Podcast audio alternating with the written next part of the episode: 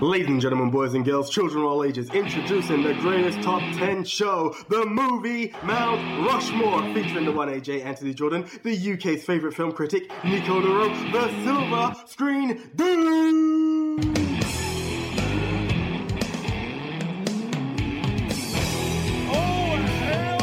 Hey, screeners, how you doing? How it's myself, the one AJ Anthony Jordan. Happy New Year to one and all. Happy New Year! It's me too, Nico Lero. Shout out to my Nicoholics. it's a thing. It's going to be a thing. Do you know what? All right, it's cool.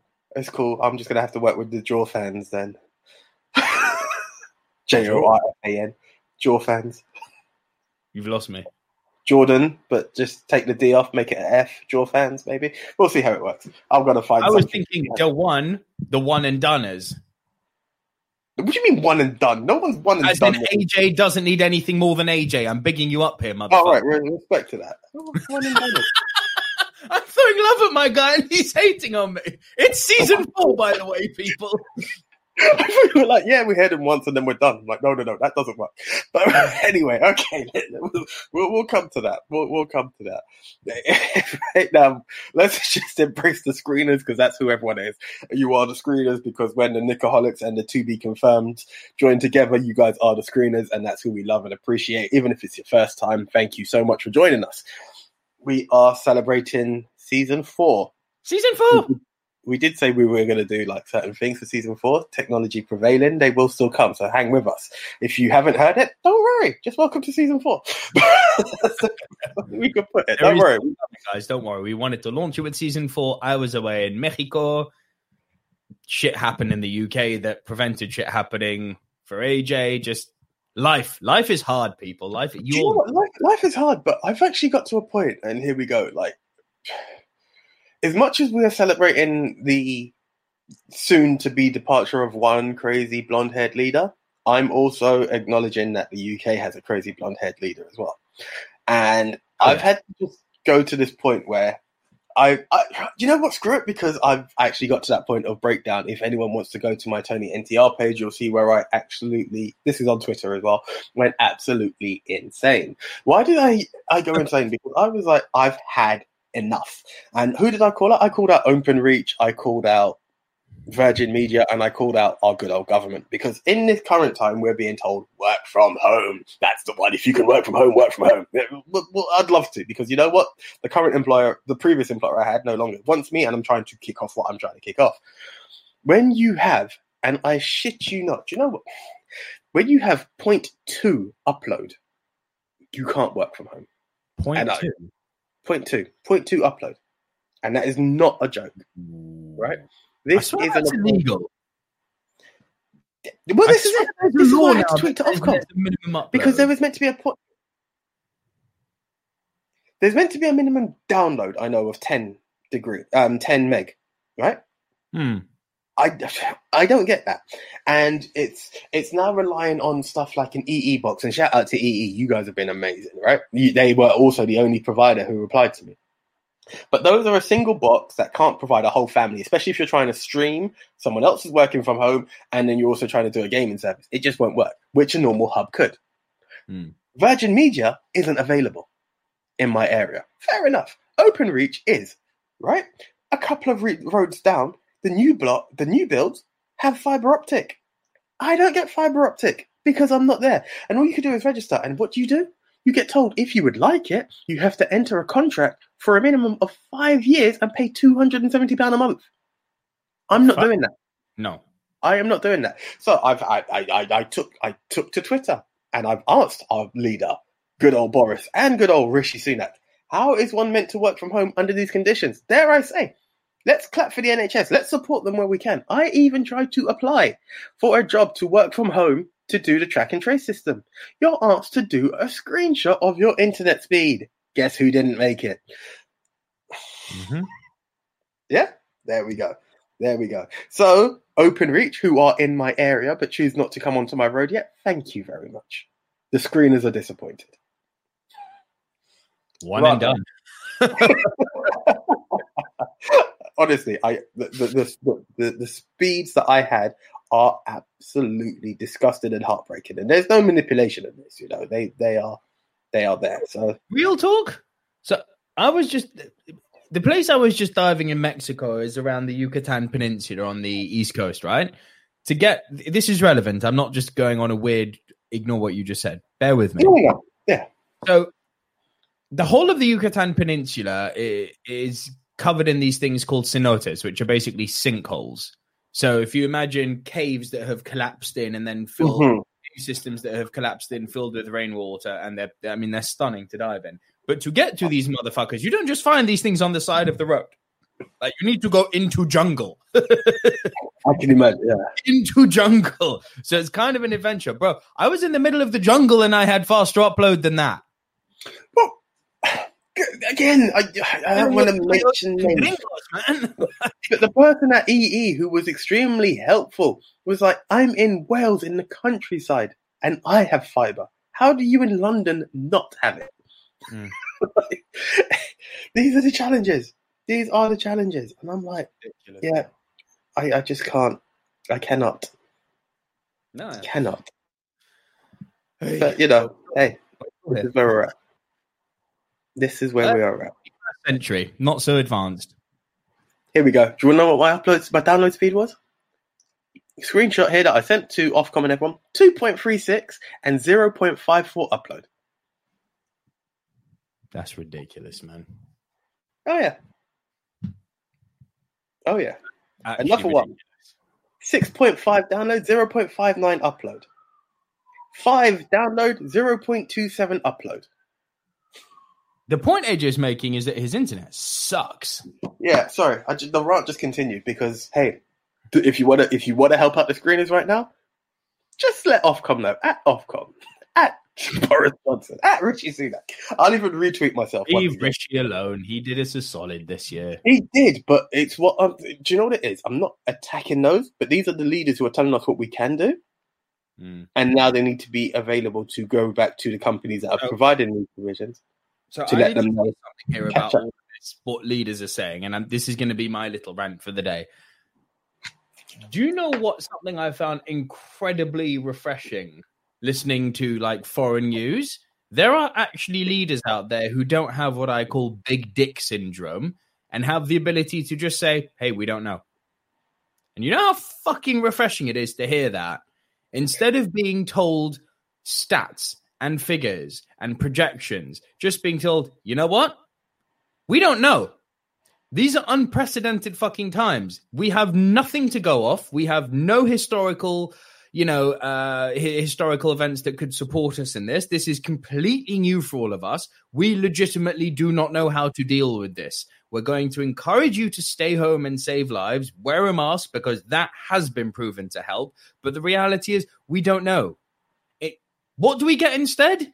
Some fucking blonde monkey cunt fucking coming and saying Christmas is on, which was dumb, and then cancelling it five days before. Now, I'm sorry, that's fucking inhuman. I did not yeah. agree with him. I did not agree that Christmas should have been on. When they first announced it, I was like, that's dumb, right? But you can't announce it and then take it away. That's just fucking inhuman especially in a time, and I, am going to have to say this now, especially in a time where those a lot of us have felt the challenges, a lot of us have felt a blow, and that was your one ray of hope. And even in a time where you can't celebrate Christmas the way you wanted to, in the sense that you know, I, I, would splash out. I've got two nephews. I wanted to splash out like hell on them, and I know I mm. couldn't, but I knew I could have that family time. And then you're yeah. like, no, sorry, it's not going to happen. It's bullshit. Mm. You, the, I will mental... make that point clear again. I did not support Christmas. No, bro, you I don't did not want it. Yeah, but, you can't. But if you know it's available, do you understand? It's like okay. Don't fucking change your mind five days before. Exactly.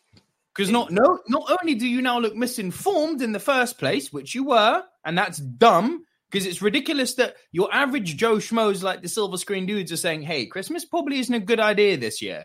It's fucking weird that we're saying that when you're going, no, no, go ahead and do it. You know, we've we've provisioned for you know there being a, a spike at Christmas. Go ahead and have fun.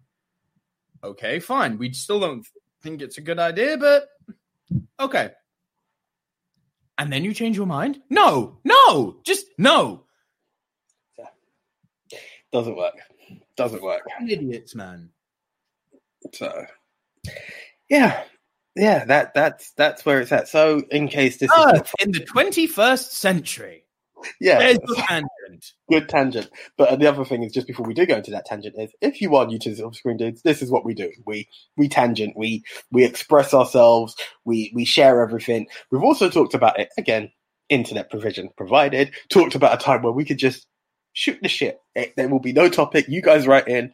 We'll discuss as ad nauseum. Whatever you want to talk about, we'll just discuss it, give our views, and throw it out there because hey, it's there. But until then, the movie Mount Rushmore will be movies and thoughts. That's just what it is. But yes, the tangent is in into bringing us in our segue of the 21st century, a fan selection because we're in January. Oh, I love that by the way. Well played on the name. You know, our first fan selection came from Nico, please. Oh fuck. I put you under the bus there. Okay, Wh- While we look out for the user, I will just say that the topic was a very interesting one, and that was, as much as it sounds like a long title, it's really cool. 21st century sci-fi movies set on Earth. So it's films set in the 21st century. and also sir. made in the 21st century. Uh, Ooh, ooh. That was the point. They're made in the 21st century and set in the 21st century. Made. Doesn't have to be set in the 21st century. Made in the 21st century. Ah, so that took a different spin to me. Strider three one four was the uh, Twitter follower who made this selection. You in trouble? I think I'm good, short of one film. I thought it was films set in the 21st century. The, the the exact wording we were given. Let me find it. Top ten mo- top ten sci-fi movies set on Earth of the 21st century.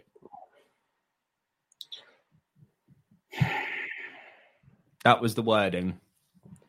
Okay. Do you know what? It works. I've actually got a replacement. or Very good. where are you? Yes, son of a bitch. For the record, Strider, because it was that, we've now lost Demolition Man, which was set in 2032, but obviously was not made earlier. And you know what? I'll actually keep it in the same position. Screw it. That will work. Demolition Man's a goodie. Yeah. Beauty of a film. And you know what? I was so gutted, and I, I was expecting a cussing, which now I don't have to worry about. Was I was expecting to be cussed for like, you still haven't seen Blade Runner, and I was going to be like, but leave me alone because it's on TV today, and I've got it set to record because it's on at ten o'clock. So t- technically, it would have been just finishing now. Blade Runner for the first time. Wicked. So this is what was going to happen, and like all of that. Letting you know now, I did not care for Blade Runner the first few times I saw it. I just want you to Can I also be honest then? We'll. Here's, oh, it's a bit of a tangent. And another one, and I think it's really linked to it, and I was set there, was set in 2029, Ghost in a Shell. Like, I actually did manage to catch that, and I was a bit, yeah.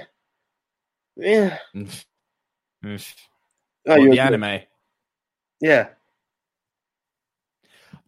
It yeah, it Blade Runner is very similar vein to that. So that movie strongly, strongly, strongly borrows from Blade Runner. What I loved, I could see all the influences, but I was like, yeah. Yeah. Like, I was like, oh, I can see where that came from. I thought, you know, for homage, you had me bowing, but I was like, yeah. Yeah. Okay. Listen, go into Blade Runner thinking about it as like, yeah, I didn't get this briefing, so hear me up. Go into Blade Runner thinking about it almost as a as a philosophical piece about what it is to be human Mm. instead of a balls to the wall sci-fi film. If you go in expecting the latter, you're going to be in a world of trouble. Fair enough. Um, I'm sorry. I'm just double checking these stuff to make sure. Yeah, okay. No, every film is okay. Short of that one. I, yeah. Right. Well, then without further ado, Well, Nico, would you like to tell our new listeners what the movie Mount Rushmore is all about? season four. So, for those of you tuning in for the first time, thank you so much for joining us. If you are new to the Movie Mount Rushmore podcast, please be sure to follow us on all podcast platforms, including uh, including iTunes, Spotify, Castbox, Deezer, Podchaser, Podbean. Like we're everywhere. Go search Movie Mount Rushmore. Basically, if you're on iTunes, there's an option to leave a quick review. If you could, that would be awesome. On some podcast platforms, there's an option to leave a rating. If you could, that would be, to quote The Miz, awesome. Indeed. If you like the Movie Mount Rushmore podcast, and this is the most important, just share it. Tell people. Even if you're not sharing a link, you're chatting with your friend in the bar.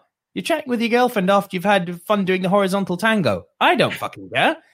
Tell people about the Movie Mount Rushmore podcast who like movies. It helps us grow. But how does it work?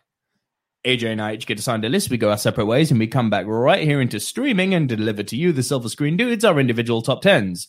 To kick off season four, AJ will go first, delivering his bottom three. I will deliver my bottom three. AJ will deliver his next two. I will deliver my next two. And then we will trade one apiece. If at any time we are running off our individual top 10 lists, one person has a movie in a higher position, that person will say, Punt. And we will punt and talk about that movie when we get to the higher position. Once we have both rounded off our individual top 10 lists, we will create the movie Mount Rushmore.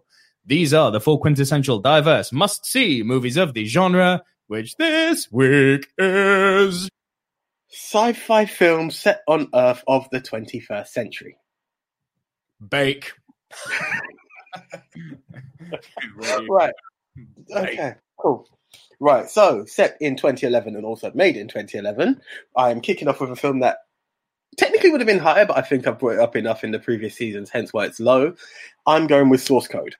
The film Groundhog Day with technology, which allows us to, to look at Jake Gyllenhaal in, in a film that really caught me. We, we done this on our um, Jake Gyllenhaal profile episode, and I, it really caught me and has always stuck with me as a film of where we just see one day keep repeating, and then we try to realize what it is because he's trying to stop the explosion of a train and how. Hmm. And in that, we start to develop into the world of sci-fi to realize what exactly it is.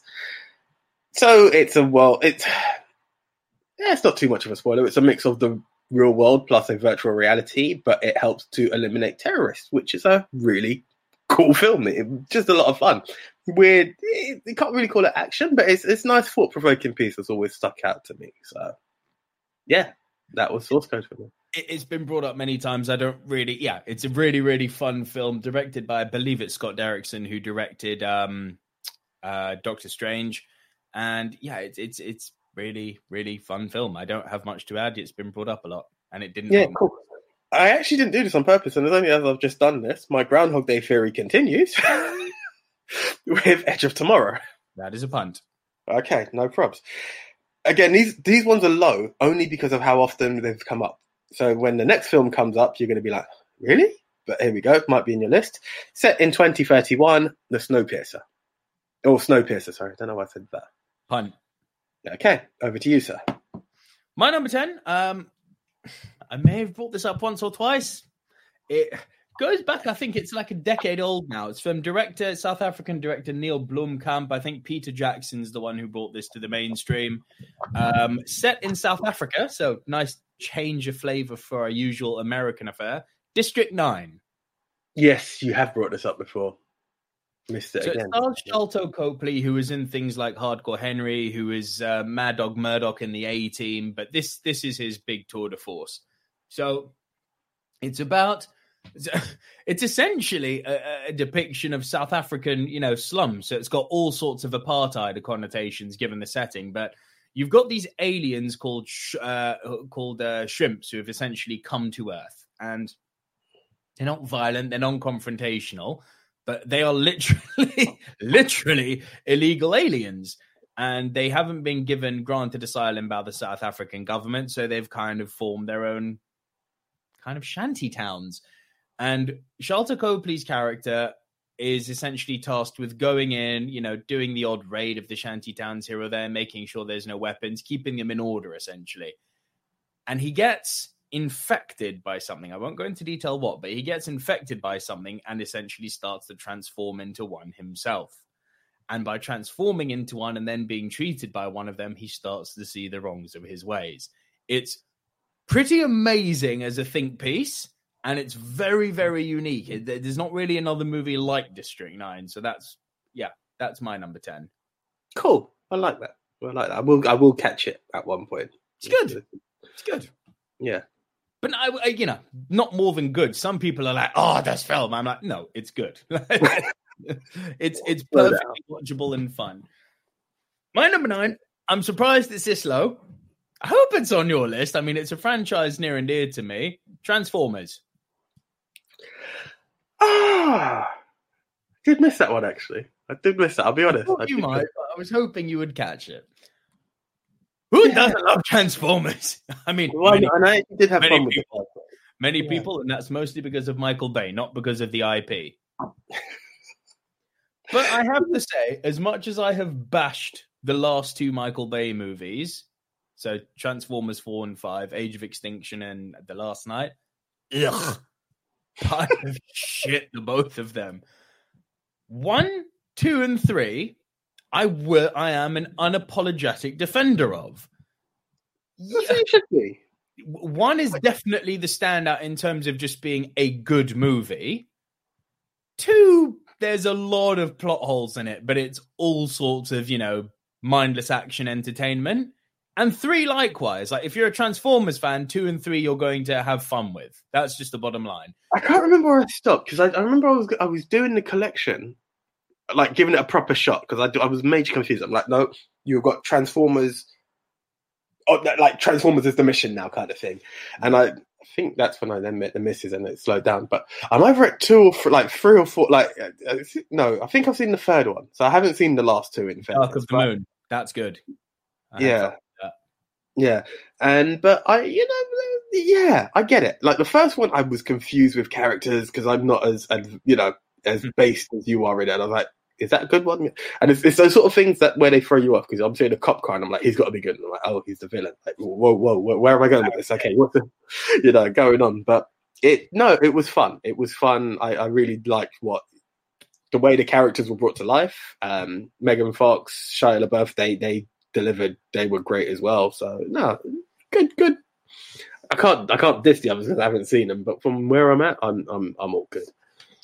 Listen, it's mindless action. It's alien robots that come to Earth and that can transform into objects that we're familiar with, like tanks and planes and fucking trucks. And it has Peter Cullen voicing Optimus Prime. Like, what more do you want? It's great. By the way, quick tangent on the topic of Shia LaBeouf. On the flight over to Mexico, I had the chance to watch his uh, independent film Honey Boy, which okay. is basically it's autobiographical. It's quite deep because it's about his life as a child actor but what Shia does is he plays his dad. And Always his nasty motherfucker. Really? Nasty motherfucker. Oh man. So it's it's quite, it's quite deep. You like it, the performance is whew, like it's a lot of his obvious childhood anger coming out against his father, but man, he brings his father to life. I'll say that. Fuck me. Jesus. Okay. It's wow. a goodie. Honey Boy. Check it out. Okay. Okay. Wow. No, I will do. That, that's yeah. Yeah. Hmm. It's already got me thinking, and you know, there's that sentimental side of me. That you know, your heart drops when you hear a kid who's gone through like hell. Well, I mean, no, he he went through hell. His dad used to kick the living shit out of him. I just wasn't aware as to what level it was. It's fucking horrible, horrible to watch. Um, but I think that's probably a career best performance from him. So yeah, deep deeper oh. cut, but check out Honey Boy. My number oh. eight, a movie I don't think we bring up enough because it's right up our street for the both of us, and it's damn good. Looper. Yeah, yeah, you're right. Uh, I, yeah, I, I have had fun with that film. I did have fun with that film. There's all sorts yeah. of fun to be had. It's fucking awesome. It's a great idea. Yes, it's from director Rian Johnson, who at this stage, you either love him or hate him. I fall more on the side of love. I know there's a lot of hate for him out there because of The Last Jedi. And it seems to be, you know, the love seems to be coming back now since he made Knives Out. But I like Rian Johnson. I've always liked his work. Looper's all sorts of cool, man. So it's a movie set in the future, but set on Earth. Um, send, stars Joseph Gordon-Levitt, who seems to have disappeared off the face of the planet. and he was like Hollywood's darling for a little while. Um, but he he plays a uh, an assassin um, working for the mobsters of the future, and the whole premise is really clever because he's essentially the the way this works is that the assassins stay uh, are in one place, and then the mobsters send them their targets back through time. You know, with the bag over their head and their money attached to them, and they just Mm-hmm. shoot them, right? But then what happens is the mobsters send back a future version of Joseph Gordon-Levitt, and it's played and he's played by Bruce Willis. So he's essentially targeted with assassinating himself. Himself, yeah.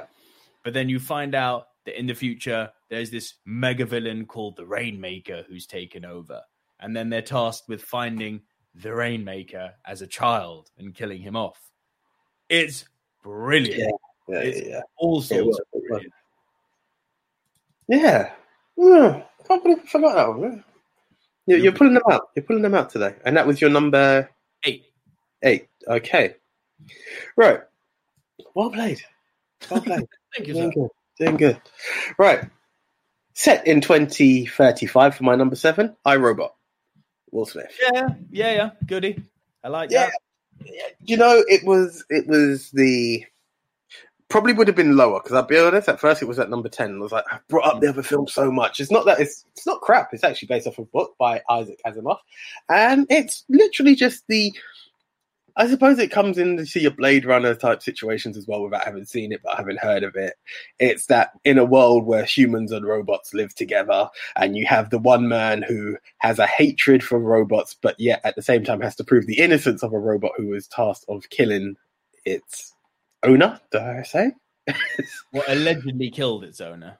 But that's it. Yeah, he has to prove the innocence of the robot who's being charged with killing its owner. And yeah, it, all kinds of fun. It was it was a weird film. Um, I can't even remember what year it was released, but it, it was one of those films that kind of caught your our attention into that kind of AI mentality at the time that it came out, and it it, it really did deliver. Right? Actually, it was better than I thought. You know, it, it has the demons, it has the prejudice behind it, it has a lot of subtle messages behind just being a Will Smith action movie. It, it has a tone to it that you, you know you stop and reflect and think of. And yeah, there's not much more we can really add to it. It's it's one of those fugitive type films where you know I I, I didn't kill my owner. That's what you needed really, but it wasn't hmm. said so Harrison Ford like. No, it really was. It was. It was. Robot was voiced by Alan Tudyk. So Very smart and humble and soft and humble. I say not smart, not not dissing Harrison Ford. Just yes, uh, yeah, a complete different voice to that. But It, it, Yeah. it has that same theme that a lot of these sci-fi movies have, like your Blade Runners and your Ghost in the Shells. It ultimately asks the question: What makes you human? Is it our soul? Is it our ability to think? Is it our ability to show compassion? It's it raises all the right questions. Though I have to say, if you were to put, you know, Ghost in the Shell, Blade Runner, and iRobot as puppies in a litter, iRobot's the runt of the litter. of course, easily. As I said, it would have been number ten. Just the other three films have been brought up so much, it's made its way into like seven as opposed to eight to ten. it, visually it was quite eh, pretty and unique. Like I'd, I'd never really seen robots like in iRobot, so I appreciate No. it that level. And yeah, it listen, it was a good, fun summer blockbuster movie, and it asked all the right philosophical questions. Granted, while not answering them in the profound way that the other movies do. And it was still, I think this was still at a time where Will Smith was considered the king of the summer blockbuster, wasn't he? Yeah, yeah. I think this was uh, around the fading time, just before he got very boring. But um, yeah, yeah. This this was a goodie. This was a goodie from Will. Yeah. I, yeah. So that was number seven. You're number six. In at number six, set in 2054, my second showing for Tom Cruise, Minority Report. Do you know why this didn't make my list? Simple reason being is that this may sound crazy. I've only ever seen Minority Report once, and I had I, I wanted to rewatch it over the course of this weekend. It was vetoed by the missus. That's literally other. I, and I couldn't go off memory. I know I love the. I, I even though I've only seen it once. Obviously, I remember what it's about, but I didn't have enough firm So- memory in it to be like, yeah, it's in the top. So 10. is it vetoed for like a she hates the movie? Just was No, it in no, the no, no, movie? no. It's just she wasn't on it. We were. She wasn't feeling it. She was. had other stuff to do, and then she said, "Just play. It we'll start rewatching what we do in the shadows." Tangent. Have you kept watching it? Yes, partially. I've, I've just. I'm not going to lie. I haven't gone too far. Like a couple episodes more. I, I would have, Have you loved seen to. werewolves? But no, not as yet. Well, then you've only seen another episode because the werewolves are episode three. Oh, there we go. Yeah, um, yeah. It's, it's been been a challenging time. Put it that way. It's, it's not been the Christmas we, we wanted this year. But. No, sure. but um, yeah. So okay, fair enough. It will. Hey, it will come when it comes. I, I understand the power of veto, my friend. Trust me. Trust me. I understand that. It's your movie. Talk away. Yeah. No. So. Minority Report is cool for two sides. One, when you're looking at the futuristic side and these sliding screens, which is so common now on your phones and tablets, but they were these virtual screens where Tom Cruise was all sorts of. It just shows you the future in a way that we were looking forward to. Yeah, yeah. But it also has these these free these individuals who have premonitions. Pre Yeah, you, you, saw, you, you- you saw it once and you remember it better than me. I used to watch this film tons. Who can it, they essentially what the precogs do is stop any crimes from taking place, and the key one here is a murder taking place. So they see all of these happening. wait, wait, wait, wait, wait. Specifically, stopping any crimes taking place before they happen. That's the kicker. Yes, okay, yes. Stopping a crime taking place is a policeman's job. That's the police job. But yeah, so what the precogs do is they they can see the crime about to happen, which then the police, which is Tom Cruise and the others, do. They will then arrest somebody before they've actually committed the crime because that's what they do. They can witness what's about to happen. What and that then- raises all sorts of fucking Big Brother questions, doesn't it? Well, you- You're now being in prison for something that you haven't done yet, but you were going to do, and it's like, well, how could you prove it? Because it's now come down to the precog. So it's like, oh, okay, so for you know, it, it's work. Crime is down, hundred percent. You know, it's, it, with, with someone pre, pre previewing what's about to happen, of course, it eliminates, and it sounds all good. But Yeah, then human error is a bitch. human error is a thing. this is the problem as currently seen in all sorts of situations. What happens if that goes wrong? Mm. so when you're now getting a, a, a excuse me a premonition that shows something is about to happen and it involves yourself and how do you prove that you're not going to do it and it won't happen this is where the story now unfolds and that's where the journey comes on and it now has tom cruise and a precog running through town trying to prove innocent and also breaking the law because he's nicked a precog. but, but it was a load of fun, a load of fun. I, I, I'm a bit scavy on it because it has been a while, but I always remember when I did watch it, I watched it a good few times. back Yeah, yeah, yeah, yeah. This was Steven Spielberg in his kind of second revival when he was doing bits every summer as well. yeah, yeah, yeah. But it, I, absolutely awesome movie. Tom Cruise at his best. I can't remember Colin. Farrell. Oh yes, of course, Colin Farrell. Yes, the other Good cop boy. chase. Yes, yes, yes, yes. And that was at a time when Colin Farrell was cool. I You mean, know? he's so cool. Have you seen The Gentlemen? I have, but what I'm saying is he was on fire then. He's now cool. Do you know what I mean? Like, let's be honest.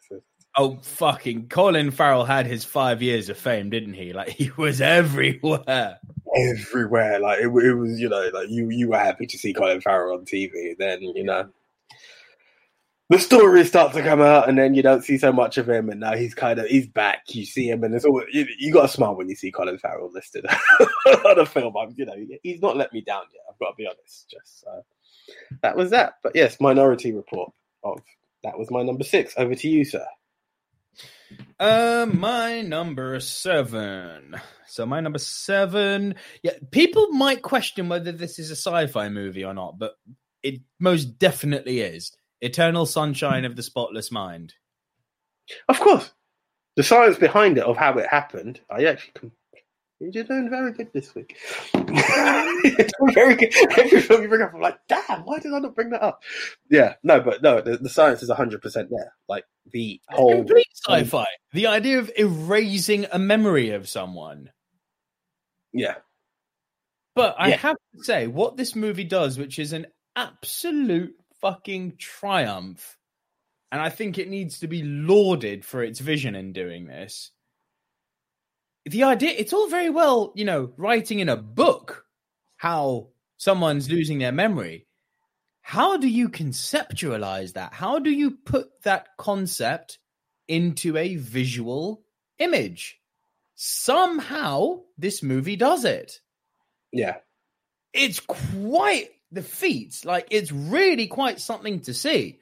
The, the story's really simple. You know, it's Jim Carrey meets this, meet, uh, Jim Carrey plays a character who's a bit introverted, meets a character who is highly extroverted, played by not Julianne Moore, Kate Winslet, um, called Clementine, and you know, they they have a pretty fucking toxic relationship, and they she essentially erases her memory of him, and he wants to do the same. He wants to erase the memory of of Clementine, and it's tracking Jim Carrey's in literally inside Jim Carrey's mind, inside the character's thoughts, and seeing his world crumble around him, the world that was associated with this relationship that he had. The memories die, and it's it's almost tragic to watch it because you know bad memories are still memories that you need to have because they form who you are as a person. They help you grow. They help you not make the same mistakes. They help develop you. You know, so it does raise all of these brilliant questions of you know yeah, p- pain is almost a necessity in part of what we are as human beings. So it's really, really wonderfully spiritual, I think. And supporting cast is great. You know, you've got the likes of Mark Ruffalo, Ray Wilkinson, um, Kirsten Dunst.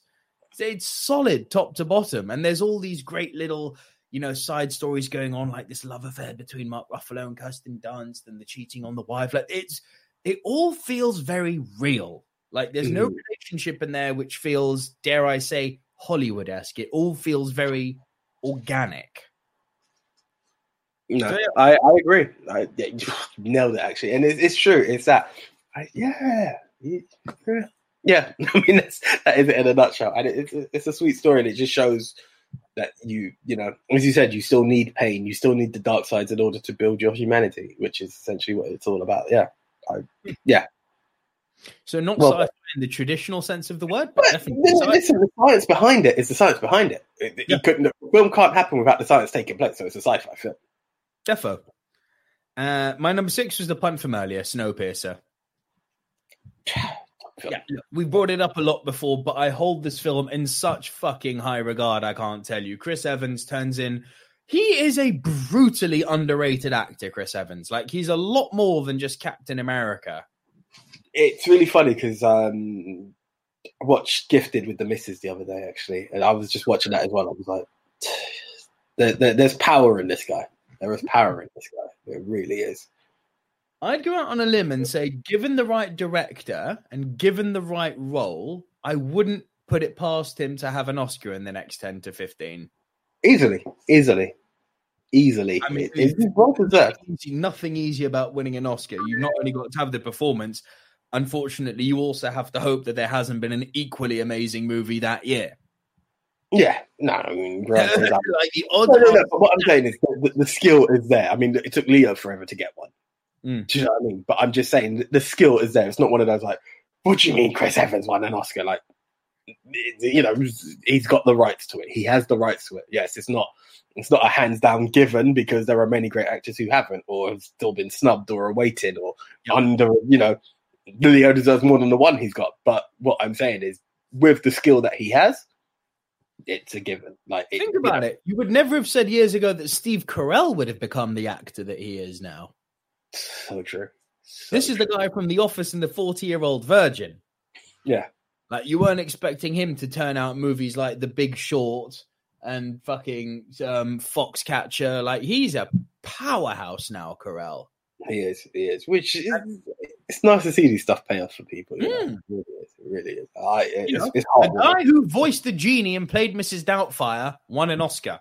Just put that into context. the guy who played on the giant piano is a multiple Oscar winner. The only guy in history to win two back to back. Yeah, there you go. There That's you what go. I'm saying. I think Evans has got a lot about him that is underappreciated. Mm-hmm. And I don't believe Snowpiercer is by any means his best performance. I go with Gifted for that. Yeah. Um, but Snowpiercer is wonderful. Korean directed, based off of a French graphic novel called Le Transneige. And it, it's it's set in the future. The world has essentially, you know, welcomed its next ice age. The world has frozen over and it's inhospitable. You cannot go outside. It is deadly. And the the remaining population of the world is stuck on this enormous giant train called Snowpiercer. And each And in that, the social classes, yeah, Yep. divided. Part of the train represents the different social classes, all the way up to the front of the train where El Presidente resides, and it's it's essentially a, a, a microcosm about you know civil unrest and revolution, isn't it? That's Yeah. what it is, Yeah, and how that plays out, and the consequences of that playing out. It's fucking awesome. big time, big time. Yeah, that is literally it. That is literally it. And that was your number Six. So you're six. number five. Okay.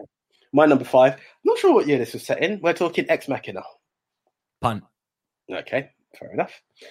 Your turn. My number five. Iron Man. I wanted to, but I went for another comic book. But yeah, honourable. a- Yeah, that's what I'm saying. This is yours. Go for it. Yeah. Some people have tried to argue with me that this is fantasy, not sci-fi, and I've been like, "Get the fuck out of my face with that nonsense." The later MCU movies, I will absolutely say, are going into fantasy. Absolutely, you're talking, hold on, hold on, you're hold on. fucking magic. You're talking, you know, different galaxies, different dimensions. You're talking, you're talking wizards. You're talking gods of thunder. Yeah, all of that is fantasy. I'll go with that. This dude is literally a weapons of mass destruction engineer who engineers a piece of technology to keep him in a to keep him alive while fighting Middle Eastern terrorists and then builds a suit of armor that flies. It's pure sci-fi. Just, just for the fun of it, Winter Soldier could have also got in there easily. Yes. You can't deny the fact that anything that alters a human being will become science fiction. It's not. It's set. Here we go again with having to justify. Well, you justified it. It's with a scientific background in in in in, in the altering of genes, hmm. in the altering of abilities. Hmm. in a way that it's not currently available. So, short of anyone flying like Iron Man, it is still fiction. I've always said one the, the difference between sci-fi and fantasy is really for for me it's really tangible. It's very obvious. I appreciate for others it's not, and that's not to say others are stupid. It just means that the definition I have doesn't resonate with them. But for me, science fiction is reality of the future, and fantasy is beyond reality. That's always how I've seen it. Sci-fi could happen one day Yeah. you could very easily, you know, find a way, you know, a a heart bypass surgery could very easily become an arc reactor That's not a bad idea. Yeah. instead of, you know, instead of, you know, the, the mega wealthy, instead of traveling first class, they've got a suit of armor that flies them across the Atlantic. I don't know. I don't know how you want to incorporate these things. And that's why I've always said Star Wars, for instance, yes, it definitely has sci fi elements, for sure. But it is primarily a fantasy film. You are talking about. Well, you, I mean, you are talking about a galaxy. Yes, it is a sci-fi galaxy, spaceships and all the like. Fine. But in this galaxy, you have something called the Force. It's magic. There's nothing techie or sci-fi about it. And that is the absolute beating heart. The Jedi and the Sith are not sci-fi. They are pure fantasy. Darth Vader may as well be Sauron, and fucking Obi-Wan Kenobi may as well be Gandalf so it's literally magic. I, I, fantasy sci-fi, not sci-fi fantasy for me. I mean, to me, sci-fi is a while a genre of itself is a subcategory of fantasy because anything unreal falls under fantasy. There's a reason I'm going to argue with you on that. Yeah. I mean, short of them being on another planet and we don't know what actually. Let's take Clark Kent for our, for argument's sake. Fantasy. Based on Based on the fact that a man flies with superpowers that he gets from the sun and shoots lasers out of his eyes and has ice breath and can. But he's from a different, the, the same way we react It doesn't matter that he's from a different planet. It's beyond reality. Within the scope of within the scope of our reality and the scope of reality that we have and the reality that we can comprehend, Iron Man is not beyond reality. Superman is completely beyond reality. Man cannot fly. Unless you put him in a suit of armor. With with rocket thrusters on the boots. You see, oh, If Elon, if Elon Musk can put a fucking car into space, I refuse to believe that someone out there in the next 50 years won't be able to build an Iron Man suit. Motherfucker, go on YouTube. Someone just built the first ever real lightsaber. A lightsaber isn't real. There's the tech. Sci-fi There's the- fantasy is always a tough one. I, I, do you know why I'm very much on this? Because this is where my whole Demolition Man replacement now becomes- Batman, sci-fi. Batman, sci-fi. If you don't really count some of the more wackier villains like your clay faces, then it gets fantasy. Batman and the Joker, sci-fi. Oh, I- so, so, uh, we'll, we'll discuss this a, a bit later on, and we'll just see where it goes, and we'll play it that because I, I don't want to reveal, but then I might have to. Yeah, we'll, we'll we'll leave it there. But Iron Man definitely falls under that category. And we've all spoken about Iron Man ad nauseum in the last three three seasons, and you all know the MCU. It's Robert Downey Jr. It's the start of the MCU. It's awesome. Oh, do you know what's really annoying?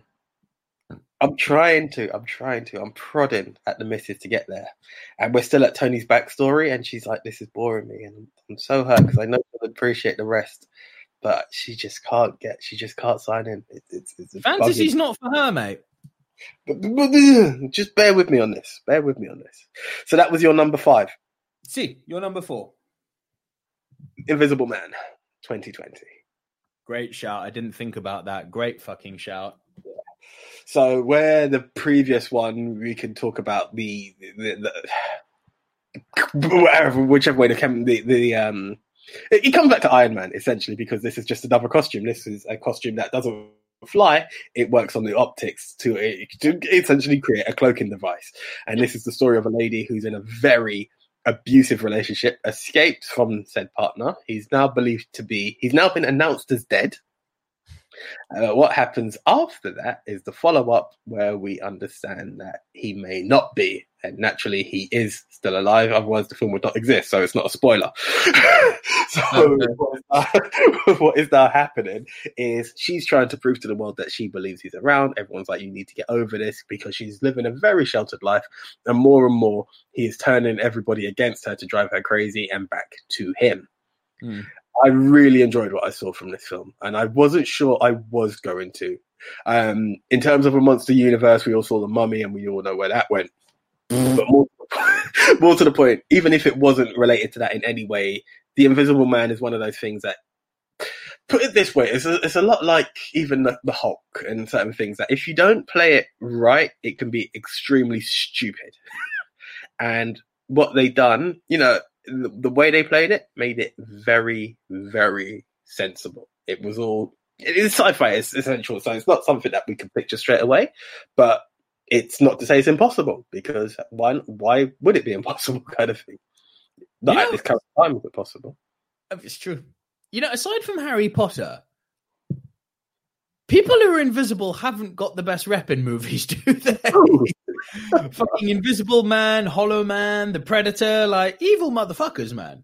That's why Yeah. whenever I say to people, "What superpower would you want?" Whenever I hear invisible, I'm like, "Hmm, You're a Robin. trust me now." That's true. Power of flight, I can dig that all day long. Yeah, yeah. Power of invisibility, you a rapey motherfucker.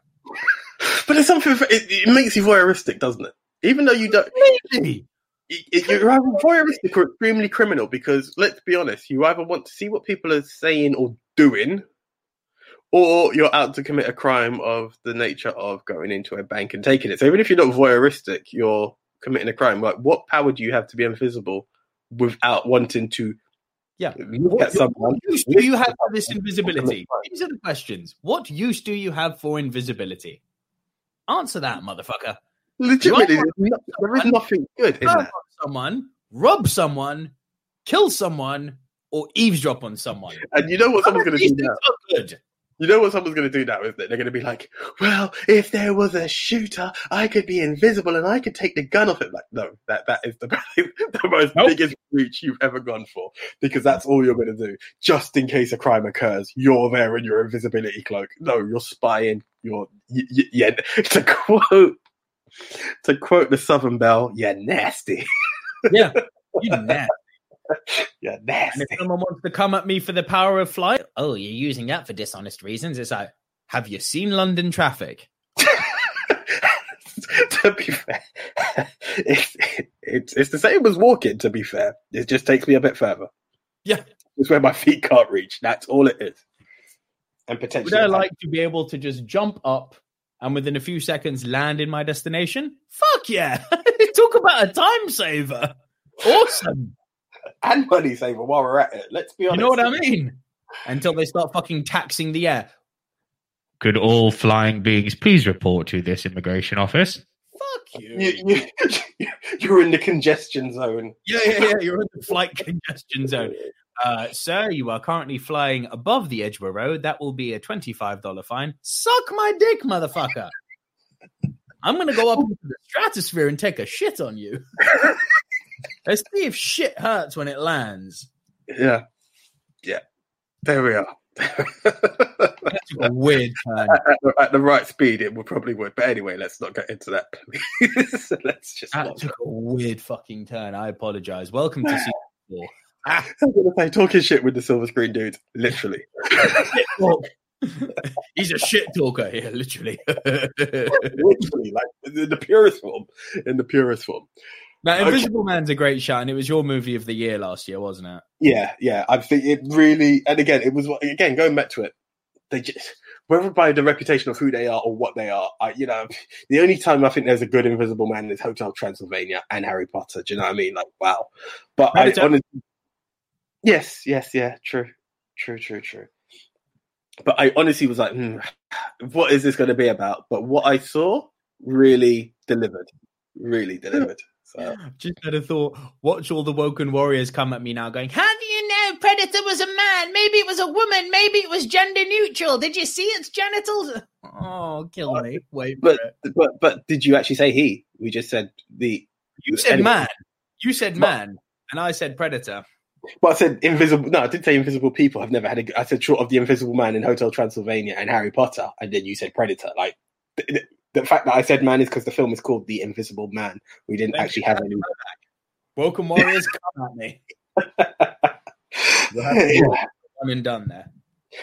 there we go. Okay, right. So that was my number four. Your number four, sir. One that's near and dear to you. I imagine you're, you've either got this. You're about to say punt to me, or you're about to go. Oh shit! Rise of the Planet of the Apes. Hunt. Yeah, I thought so. there you go. okay. So this is why. This is the number three. This is the one that replaced Demolition Man. Okay. But I now have a feeling you might tell me Go on, go on, go on. I like controversy. it's X Men. Hmm. Now, this is where I'm saying because the way you broke down Superman, I'm like, I get it, but now we're talking a genetic mutation. Now, the powers are far fetched, but can we ever just say what will from what won't happen within any genetic mutation? No. So, in that base, it is sci fi. do, do you get what I'm saying? So, let's be honest. But, but yes and no, though. Yes and no, because the whole basis of it is okay, what happens from it is there, but it's a basic rule that all right, look, let's be honest. We've just called a punt. You've mentioned the film. Man was meant to have evolved from apes, right? Hmm. We've now reached to who we are now. So a change in our characteristics and abilities, even though some of a, a, an ape could probably do more than we can, a- a change is a change. It's a genetic mutation. Hence, can we not say no? It is science. We're talking our genes, which have been changed for whatever given reason, and in yeah, that, these are natural mutations which have not ever been shown to happen in people like this. But again, we're not saying. But this is the fine line between fantasy and that. It, it hasn't come, but who's to say it can't? I mean, as much as we'll say it will never happen, let's be honest. People So, will have so beyond reality, it's beyond reality, but as opposed to reality of the future. Beyond reality, for me personally, throw up the F word because that's fantasy.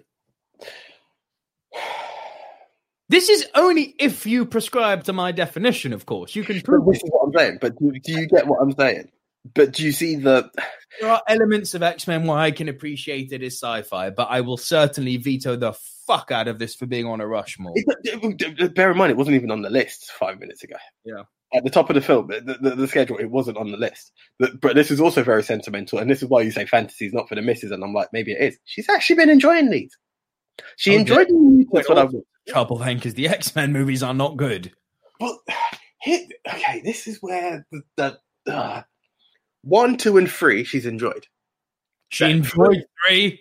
Bro, this is where I got upset. But then again, if you don't know who Juggernaut's meant to be, you're like, hey, you know what? You take it for what it is. Did she see the first two movies? Of course. What is Magneto's power? The ability to control metals. Why is he hiding in the woods? I agree with this. I agree with all of this. Trust me, I'm not going against that.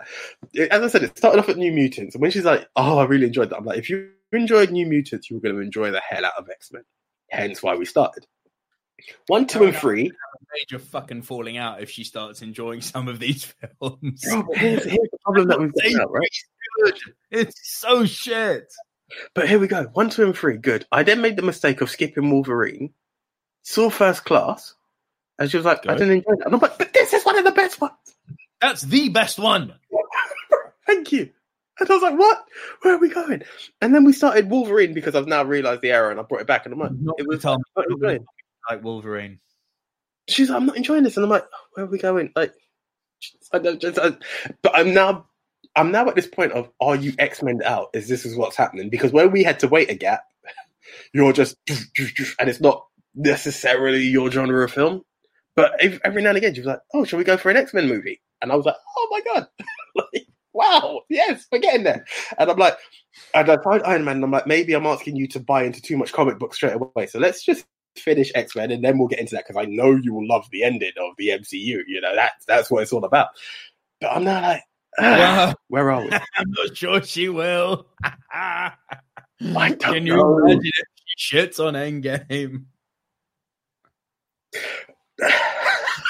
I don't think you, I don't think you've come to terms with your own reality, my friend.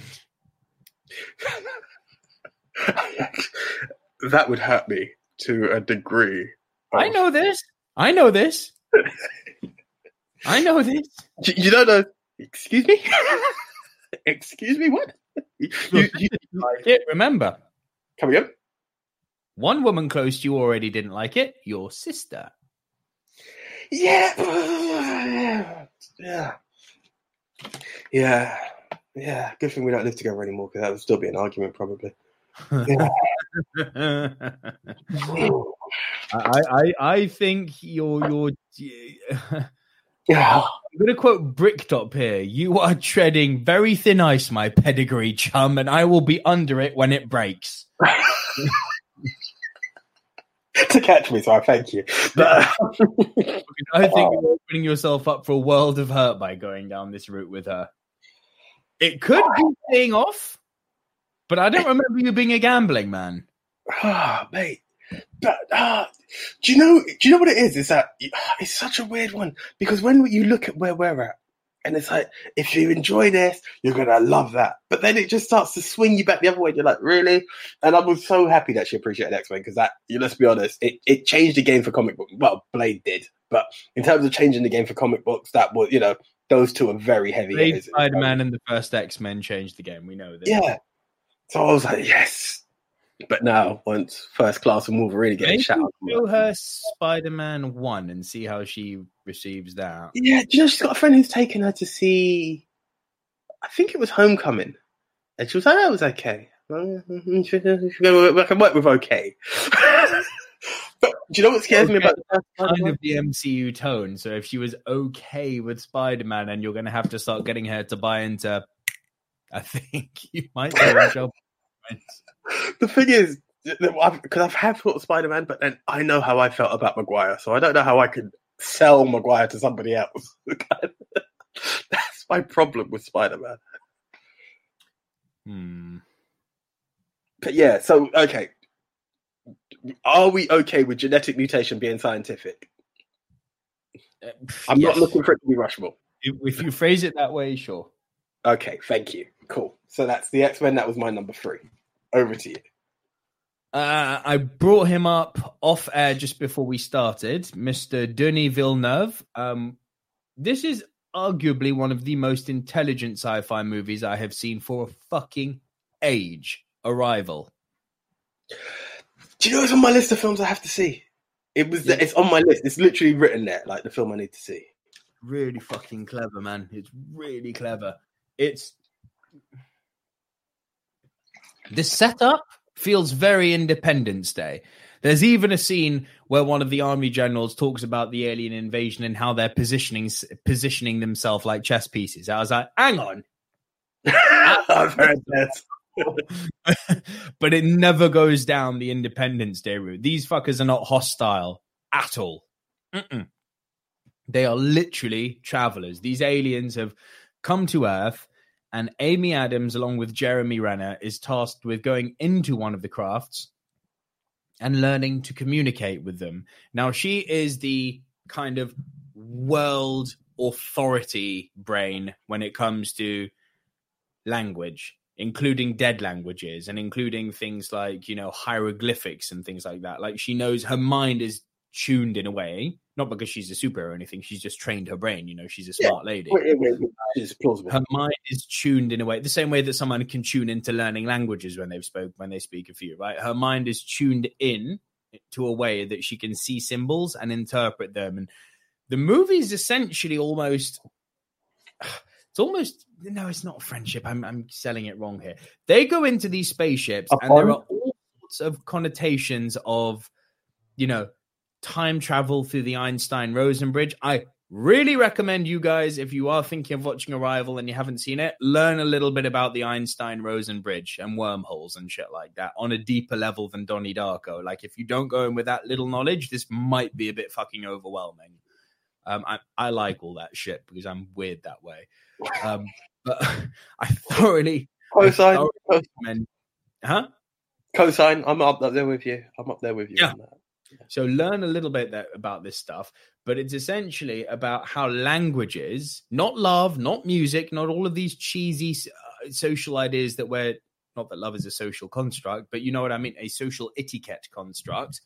It's not love, it's not music, it's not sport. The unifying power in the world, they make an argument in this film, is language. How we can all be so fucking different, and yet what we're saying, although we're saying it in a different way, unifiably, it's always saying the same thing, just in a different way. And you can break this down into anything. Think about religion, for instance God, Allah, Yahweh, you know, it's, or Jesus Christ, Yahweh, you know, it all comes down to the same thing. It is just one interpretation of the same construct. And what she's trying to relay to these army generals is instead of looking at these guys as a threat, just, you know, kind of look at them as another nation. You know, it's just a different form of communication. It's quite the fucking spectacle. I like it. It sounds good. It sounds good. I, I, it, it's on the list. Literally, when when this was even mentioned, it's really funny because you know there are some films you have to kind of search to see if you've missed it or anything like that. When I heard it, I was like, Arrival. Arrival was like one of the first films that came into my head. I just didn't have a mm. chance to find it, if you would. So yeah, no, I'm I'm I'm down with that one. Yeah, it's a beauty of a film. All right, what's your number two? I'm guessing this is going to be a punt. If it's not, then it's not. Inception. Okay. Didn't make the list.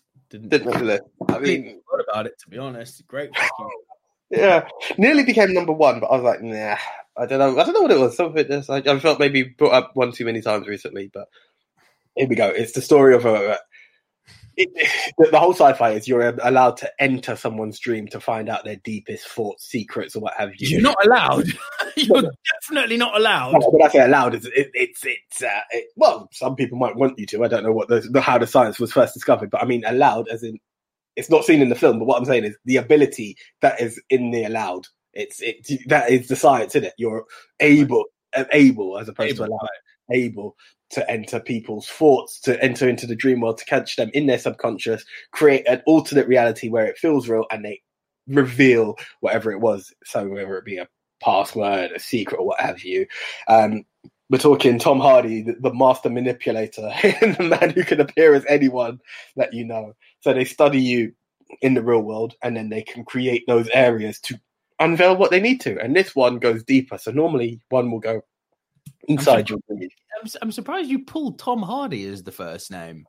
Well, Leo's great. Leo's awesome in it. Liam is uh, Liam. Leo is that guy that you see throughout. But why I pulled Tom Hardy is he was the, he was the one who's able to manip- he he appears as the people that you trust, isn't it? He do you remember he's available to look like whoever. He he was the art the, the disguise artist. Leo just happens to be in your dream.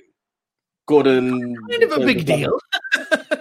he's, he's there and he he will always be there. But I, the reason I, I went for Tom Hardy was because of the way he is that disguise artist. That was the what I thought was really cool about his character. Now, don't get me wrong, you definitely need Leo. Leo is all kinds of cool in this film. So is um Joseph Gordon. Love it. Like they're all in there. Like everyone who's Ellen Page, who's now we I believe we have Elliot Page. Yeah, let's let's get that. Yeah, Elliot Well, Page. In in the credit. It says Ellen Page. Well, exactly at the time. At the time, Ellen Page, and um, I'm and not. I'm not dead naming her. I'm not dead shaming or dead naming. It's just in the fucking titles. It says Ellen Page. I can't help that. Yeah.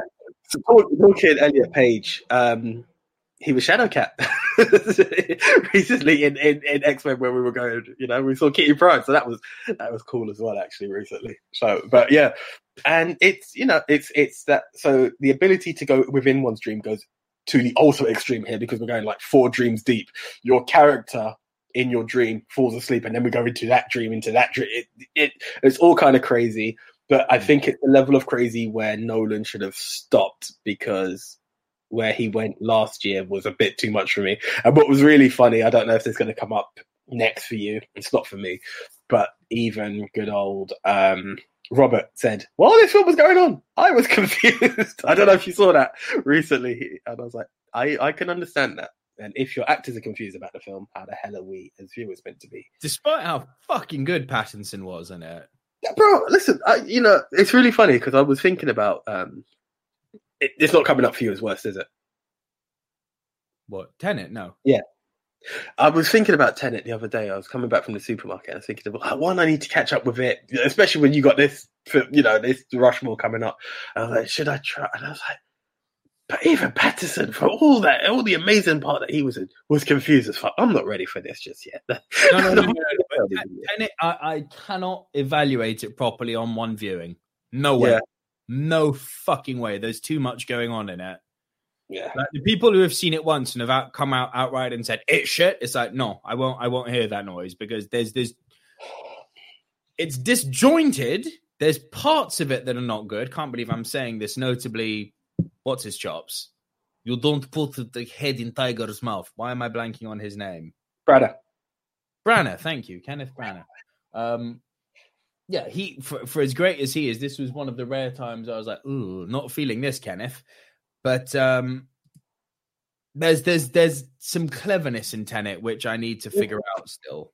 even like the first fight scene in reverse was kind of cool, but it, Hmm. it, it it needs to be it needs to be sensical for it to be a good film. That's the problem. This is it. This is it. Listen, Nolan is not Yes. known for holding your Oh. hand. He's known for challenging you. Yeah, I'm down with that. But this one, yeah, it just you, again, he doesn't hold your hand, but they make sense. It suspends belief, but it makes sense. This one, you're confused, and that's where you're like, hmm. hmm. But again, we're not talking Tenet, we're talking Inception, which is a really cool film about your dreams and how it can be invaded.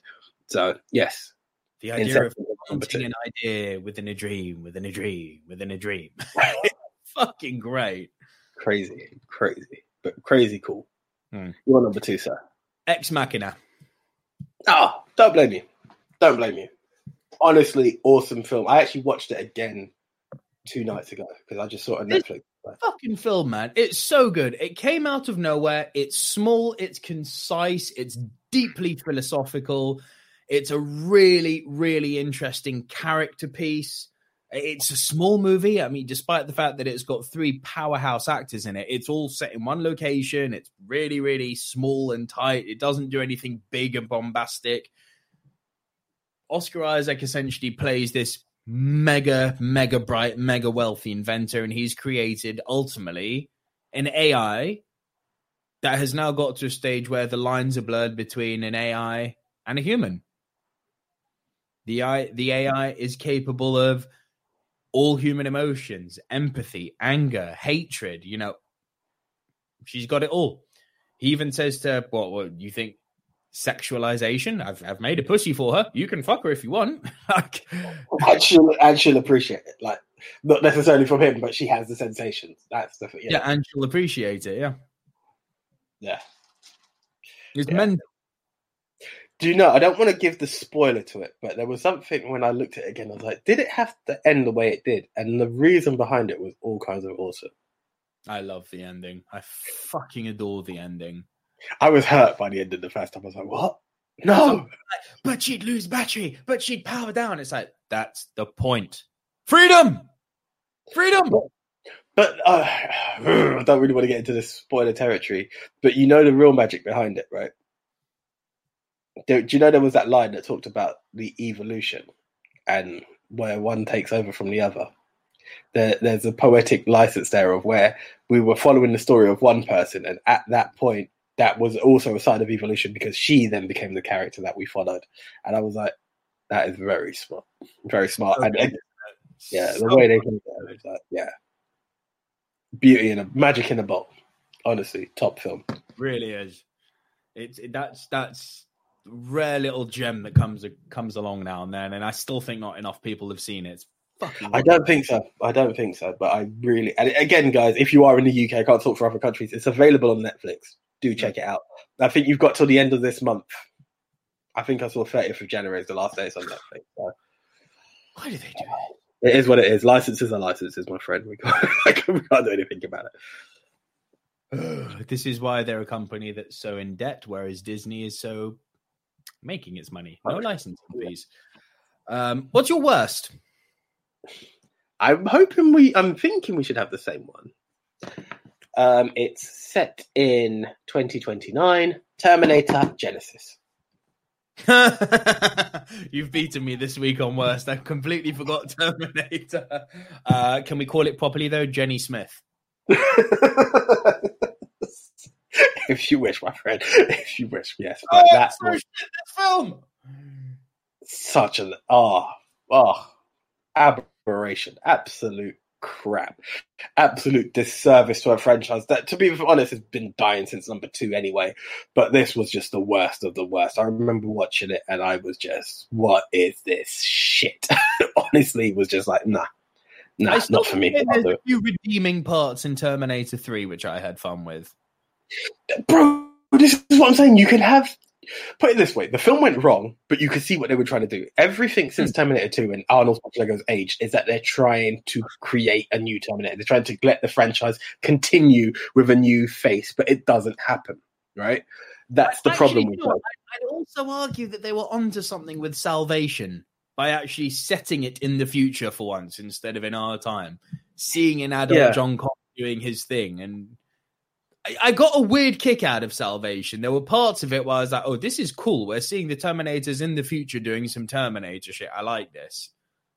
There you go. But, there you go. They, they, they, all had something redeeming about them, but this one, fuck me. It, it yeah, I, I couldn't do it. I just could. I, oh, it's, it's just, just such terrible. There's just nothing. There is nothing, nothing in it. Nothing nothing of value in this film. Yeah, it, it was painful. It's actually painful to watch. Did you ever just... see um, Dark Fate in the end or not? I did. I did. I was it, again. It, it's one of those right? things. It, it's good, but it was just too late, and too much damage has been done in between that you just can't unsee it because we were hoping for Dark Fate because we were hoping for Dark Fate and never got Dark Fate. Yeah, and I get it that it's a reset, but you can't undo what's done. So it's like, yeah, it's cool, but and then you just kind of have this lack of faith of what's to come because you've seen what has come there. You know, it's like, yeah, you're just like, yeah, well, exactly. you know, You're there. You're there. That's all you are when you could have been awesome had you been done at the right time. No, And you're worth it. little bit of a cheat because not the whole movie is set on Earth, but the setup and the initial act are set on Earth. And it's a remake of one of the most beloved B movie sci-fis, again starring Arnie. But the remake stars one of our guys, Colin Farrell. Farrell. I know where you're going. The remake of Total Recall. What the fuck? Can I be? I've only seen part of it, and I just I did give up. But yeah, This should not have failed. This really should not have failed. The original Total Recall is a really fun, all but I guess purposefully B movie, stupid movie. It's a good concept. You go into, you know, world is pretty shitty. Can we all relate to that? Can I get an amen, motherfucker? amen, amen. um, no, the world in the future is pretty shitty. Arnold Schwarzenegger back then was a builder. He doesn't like his life. Um, and he goes to this place called Recall where they plant, you know, fantasies in your head which you can live through. And the way the old movie was set up is that this fantasy awoke something in him which was real, and it was a super agent, and he has to go to Mars and fight crime. Awesome! Fucking awesome! And then the end, obviously, you know, if you miss it, you miss it. And if you have missed the ending of the original Total Recall, hold on to your seats because I'm about to drop something that's going to make you go mind blown.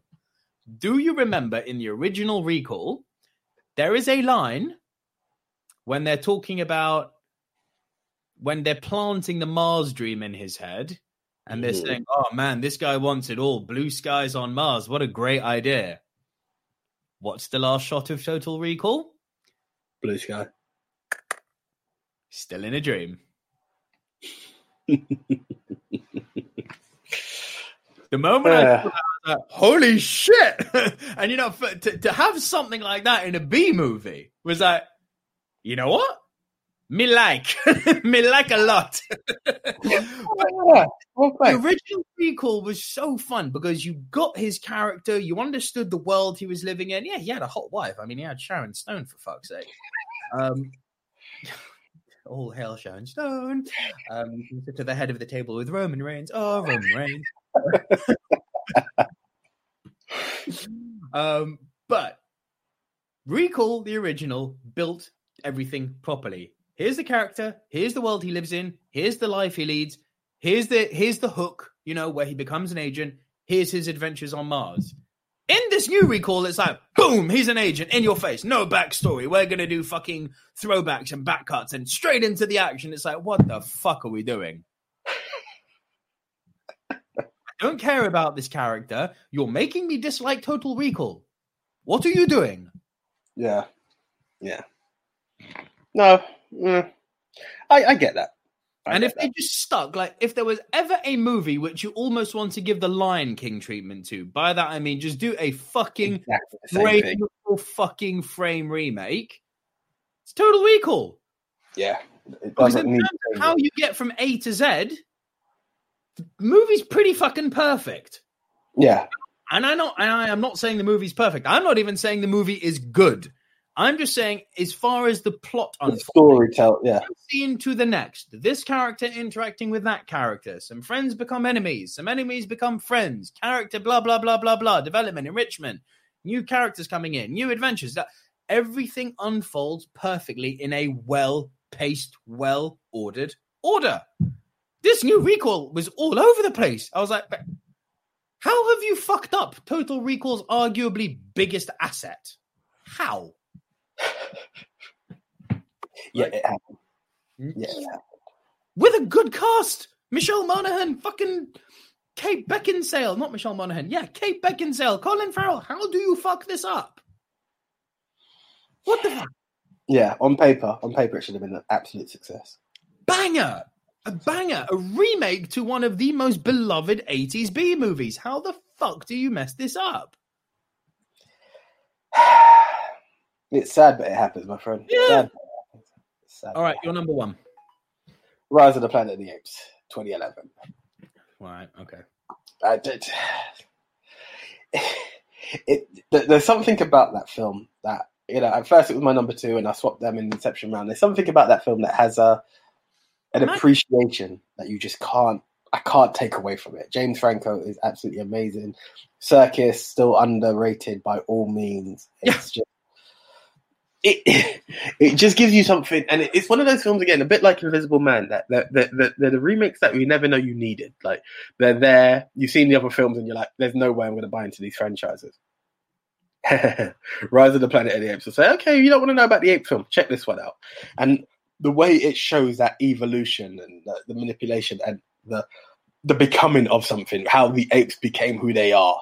That Yeah. again, you know, let's go to it. No, that that no, that changes everything is just amazing. I remember hearing about this film, and everyone was like, "No, you need to see Rise," and I was like, "I didn't see the Wahlberg Planet of the Apes. I'd No, seen no, You see that? That is bad.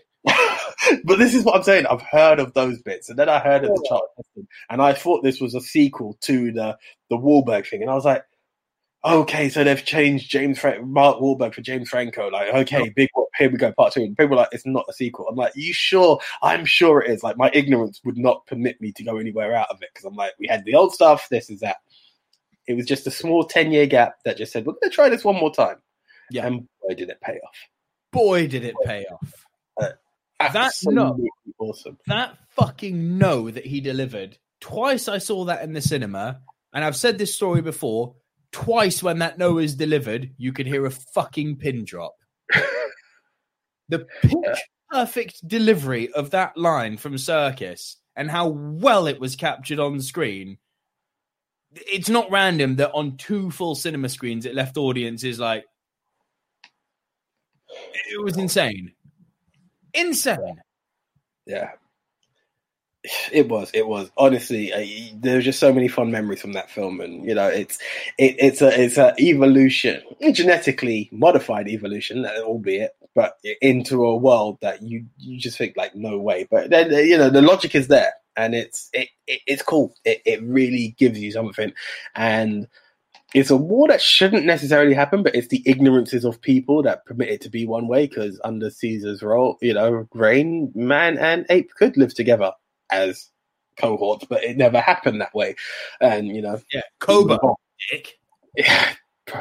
It's funny. Just just recently, my brother and I were talking because to us, what we call our whole thing is anyone who's a, a fake leader, if you were, they're instantly a Koba. You know, false prophet, if you would. So uh, it was just recently. My brother goes, you know. I haven't said it in a while, but Koba still exists, you know. And I was like, "You're damn right," Like, and it's true. It's just these people who just try to take leadership, and it's not you aren't the leader, so just accept who you are, kind of thing. You know, they lead into the hate that exists in the world at times. So, yeah.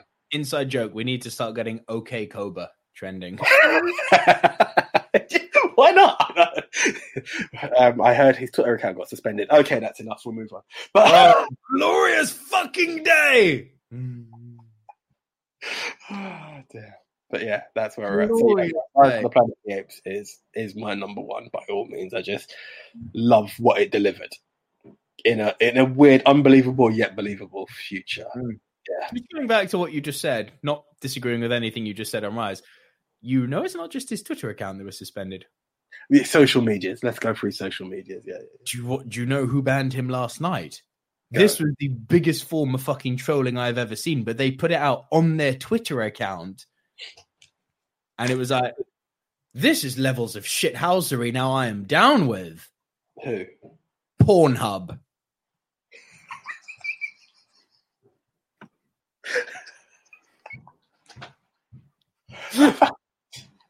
How, what the fu- How good is that? How fucking good is that? Firstly, what sort of dirty motherfucker has a Pornhub account? That's just wrong. Go on there, do your thing, fine, but an account? Ew. That means you're creating some like profile and playlists and favorite videos. It's like you're spending too much time on the porn. Pornhub and Donald. There are so many levels because there's that, there's that level. Then there's two, like who searches for Donald Trump porn is another area we don't have to get into. But then there's also another one of the fact that you're banning him. That means you can't even call Donald Trump a wanker because he's not allowed to. Ah! It's so good, isn't it? It was literally a tweet that came out, and I was like, you know what? 2021 might be okay.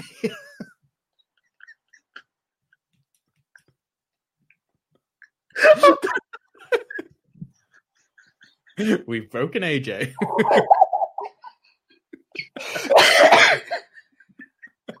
I did not see that coming.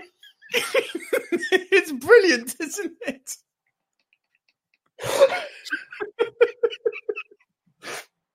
Guys, I apologize. I actually have tears in my eyes. He's gone. He's legit gone. I just, I just never saw that coming. I, I- I never saw that coming. Isn't it? It works. It works. Ah, okay, we're back. We're back. Well played. the, the poetic justice behind it. I know, right? You ain't gonna see no grabbing by the pussy now. But it's like we accept all wankers, but you. Yeah. okay, all right. So I think I know what your number one is. It was punted, right? Yeah, yeah, yeah. Okay, so again, please don't think Abdul was doing it any injustice. It's just on the frequency of how often we've brought it up. Well, in fairness, it's the frequency I've brought it up. It took you a long ass time to fucking see this film. It did. It did. It did. Uh, oh, number one, Edge of Tomorrow. Well played. Well played. I mean, there's nothing. There's no reason to hate on this film. It, it's the sci-fi we needed. It's the sci-fi action. Exactly. Ex- wow. fucking Exactly. Let me let me break down further why this was my number one. Because you know, I've said a few times on this list, it might be a reach to call it sci-fi, or some people don't see this as sci-fi. When you think of sci-fi, this film literally ticks in the stereotypical sense of the word. This film ticks every box. It's got aliens. It's got guns. It's got movie stars. It's got time travel. It's got cheap puns. It's got yuck yucks. It's got training scenes. It's literally got everything you would want in a sci-fi. Mhm. Yeah, futuristic guns. It's got yeah, it's got it all. It's got it all. everything. Everything. The aliens were cool. Like I loved the design of the mimics. I loved it. I love the ships they were riding in. I love the plot device by which he becomes caught up in this whole war. It, I- I- do you know what? I know he's a fucking cuckoo nutbag, but I just love Tom Cruise. Well, he's in my list twice, bro. Like I have no arguments with Tom at all. Like, I don't agree with his, you know, religious views or his politics. That's fine, but my my God, do I like seeing him on screen doing his shtick?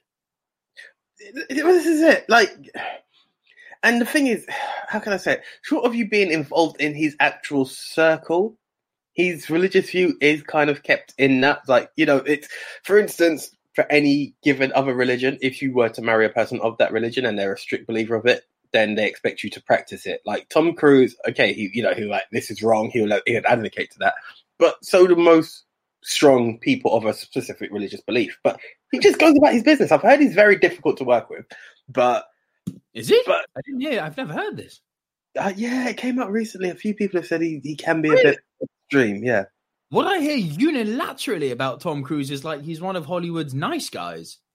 um, I mean, that's that's news to me. Like, and he's also I have to give him credit for to be honest, is the one I heard, but it was like she's the latest star to come out. So I was like, really? Like, I, I you know, one thing. Sorry, give me one second. yeah. Um, one thing I always loved about Tom Cruise, I don't know if he still does it. Obviously, it's not going to happen now. Is I always respect him as the guy who would wait outside the cinema to shake everybody's hand, and Yeah, photos. And this is what I just loved about his humility. I was like, this is the, this is the the movie star that we need, the one who cares about. star, his fans. exactly. That's what I love. He's not high on his own supply. He's down with the fans. Like I, I've got, I've got time for Tom Cruise. I really do. Yeah. You know, if it comes out that he's some sort of kiddie fiddler, molester, wife beater, you know, sexual assaulter, obviously my views will change. But If he's a deviant, then no, we're not going to support him. But I Yeah. mean, But at this recorded moment in time, Sunday the 10th of January at 1.15 p.m. GMT, I'm down with Tom Cruise. Yeah, exactly. Don't believe in everything he believes in. Which is again fine. We're bloody good friends and we have differing views. It happens, you know. But Hmm. everything else, I, I don't have an argument with him. I really don't. Yeah. So Edge of Tomorrow, my number one. By for me, yeah, it's it's the quintessential 21st century sci-fi movie that nearly didn't become a, a fucking as popular as it was because of the worst marketing campaign I think I've ever seen. Yeah, yeah. Crazy. Very weird. Very weird. Right. First Rushmore of season four. Do we have a problem with either of our number ones being in there? Because I don't. No, God no. Okay. Cool. Ex Machina, I'm also down with. Uh, yeah, potentially, potentially down with Ex Machina. The only other one on my list that I'm really gonna go for would be Invisible Man. Person on my list, It is but I a mean, great shout. It is a great shout. My only concern with it is that when we put it, firstly, it's made a poll recently, okay, that's true. um, and it wasn't that well received, which surprised the fuck out of me considering how good it is. But it No, did. it's all to do with timing. I think it's all to do with timing in the weird cinema world that we're in. It's probably very heavily missed, personally Yeah. speaking. The one I might bat for, just because it's a bit different, is Eternal Sunshine of the Spotless Mind. I yeah, I actually like that. I actually like that. I don't actually have any reason to not want to go for it. Hmm. Okay, so we've got three, and the Ex Machina. I mean, I'm down with, but it's still a question mark.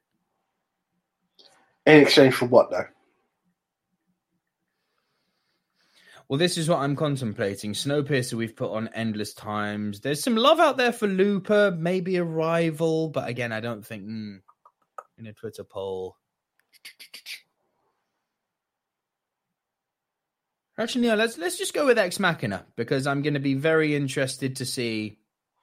What it actually gets as a result? Yeah. yeah, Yeah, yeah. I, I don't. I and it represents AI, which is something that's quite prevalent, and it's very heavy in you know, it's available in real life, and it's something that's always featured in sci-fi, no matter how far back you go, really. So it, it it- it's not actually shown in any other form in the films, but it is quite prevalent in actual form of sci-fi. Yeah. Okay, Yeah. They're all quite different as well, which I like. very. They're sci-fi for very different reasons. Yeah, yeah. It's a nice diverse Rushmore. This one, very interesting. Okay, shall we? Ladies and gentlemen, the official movie Mount Rushmore of sci fi movies set on Earth from the 21st century in no particular order is. Edge of Tomorrow. Live, die, repeat to some people. Just want to get that out. of All you need is kill for some others. ah, interesting. Our second entry is. Rise of the Planet of the Apes. No! Our third entry is. Eternal Sunshine of the Spotless Mind. Our final entry into the movie Mount Rushmore of sci fi movies set on Earth from the 21st century is. Ex Machina. Oh. Okay. that wasn't meant to be in there, but yeah, apologies, people. That's a really good list there, people. But you did hear us mention how will the Twitterverse react, how the polls will react, and the reason behind that. And when we say the poll, that is poll as in voting poll, not the Polish people, who we don't have a problem with voting. it's not the poll we're talking about. Everyone's welcome to vote here. Mm. What we do is we, the Silver Screen Dudes, have voted for the four must-see movies of this specific genre. It is now down to you to have the power of voting. We are giving it to you to vote for the prime, the absolute number one, the absolute must-see, the, the, the one that beats everybody else, based on our suggestions that are. So what we've done is we will give this to you. Our full films will now go up on our Twitter at Movie MT Rushmore, and more importantly, on at Movie Polls for You. They will be up there for three days, and you will have the power to vote for the must see 21st century sci fi movie set on Earth. There you go. There's a, there's a tongue twister for you. There's something to get out. So, guys, that's all you have to do. The four films will be listed on both of our Twitter polls, and it is down to you to vote. You put your vote down, and next week we'll read out both your comments and the votes. And not last week, but our last show of season three, our topic was the top movies, nota bene, released in the UK of 2020. and our contenders were Ironically, The Invisible Man, Jojo Rabbit, 1917, and Parasite. Okay, here we go. So this is the game now where I, because I purposely don't look at our Twitter, guys. Not that I don't care for it. It's just I, I would be taking away the answers here. We had 308 votes. A few people commented. Let me just give them their shout outs. Cool. Uh, Fandango. So Andy Hart at Fandango said, totally forgot Jojo Rabbit came out this year. I saw a preview last year. Not the best of the year, but the best to make your top four. Okay. Um, 80 at PhotoFan9000 said, because of the sheer creativity involved, I went with Jojo Rabbit. Eric Toth at Film Philo, Film Philo Philo, just put tough one. So, okay. Sorry, we'll make it easier next time. Farrier at Farrier the First put 1917. Curtis Taylor at, what is your Twitter handle, Curtis? Curtis, Curtis D 0101. Yep, Curtis D 0101. Put, man, 2020 has been such a bad year for movies. I didn't think any of these were really that great. Oh! Ouch. enjo- I enjoyed them all, but none of them really seemed top tier. Just my personal opinion. I have to go with 1917. Uh, Paulie Pockets, uh, let me get the Twitter handle up at Paul Don 0959 0959 2081. Uh, put tough one. I voted 1917 and immediately wanted to switch to Parasite. uh, Abdullah Wa- Abdullah Wipe at Aya with two A's. 1917 put four very fine films, but Parasite takes it for me. Dano at Verdafi one put big fan of all of them, but absolutely love every single second of Jojo Rabbit as well as every single second of the soundtrack too. Followed closely by Invisible Man while appreciating the greatness of Parasite in 1917 also. Whew. Okay. AJ, guessing time. What came number four? But you kind of gave a hint, and I didn't hear it mentioned much. Invisible Man. Yeah. Only 16%. Hmm. We'll cross the 10 mark, I suppose. That's not great, but hey, well, work with. You can. All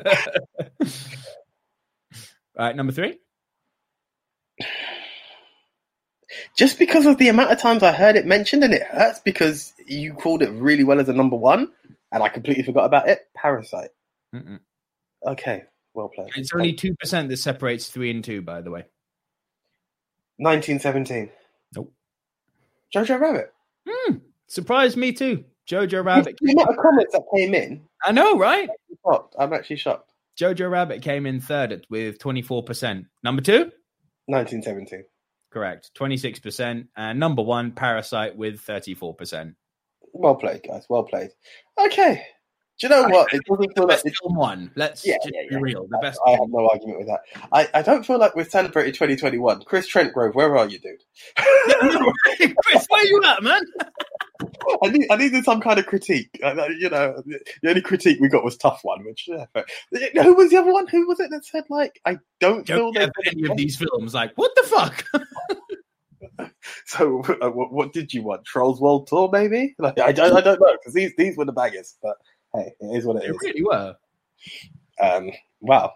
Wow, that, that that was interesting. Okay, guys, once again, please at movie polls for you, check them out at movie MT Rushmore. I really appreciate appreciate you checking out the Twitter that belongs to us that I don't check out for obvious reasons. So, no, honestly, just go over there and put your vote down on either one of them. It's a retweets. I know you can't vote twice, but we really will appreciate you guys going out there with us, putting out your vote. And next week we will read out both your comments and we will play our favorite game of which one it was. And Parasite, the film that won the Oscar, was the film of 2020. You can't really say more than that. It, it was, you know, yeah, it's there. So, guys, thank you very much. Do please check out at Silver Screen Dudes on Facebook and Instagram. Please also vote for the Harry Potter because I'm gonna have to put the bloody post out again, guys. You're not helping me on this one. I might have to rejig it for 2021 because it's, it's, a challenge. But hey, we want to crown our winner. The Harry Potter thing, people don't seem interested in it. It's weird because you've got this huge fascination that's out there. In the first week, we had this good following and it just kind of dwindled. I think it all depends. I suppose it, you know what, it's also at that time of celebration and lockdowns. I think the world might not have been a good place, but we'll see where it goes. So, yes, if you head on over there, we do have our movie showdowns where we try to crown the best films of a franchise.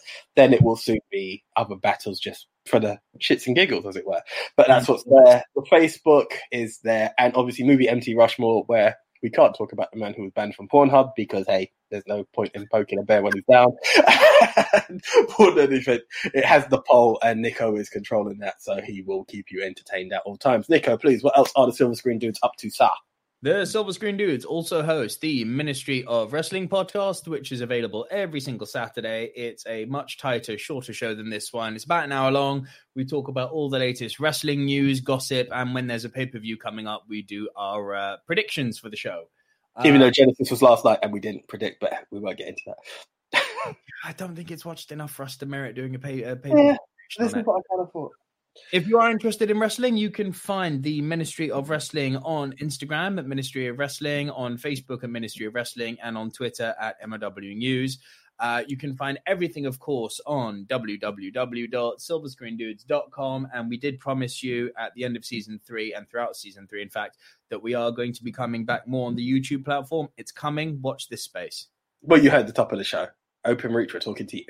And Virgin Media. Anyway, more to the point, guys. Thank you so, so much. Um, four seasons in, and honestly, we appreciate all of you, new and old. Just hit us up on any of those platforms because we love to interact with you guys. We'd love to communicate with you guys in any way possible. But thank you very much to the ones and to the Nicoholics, also known as the screeners. Until the next time, I am the one AJ Anthony Jordan. I'm Nico Lero. What up, my Nicoholics? See ya. See ya.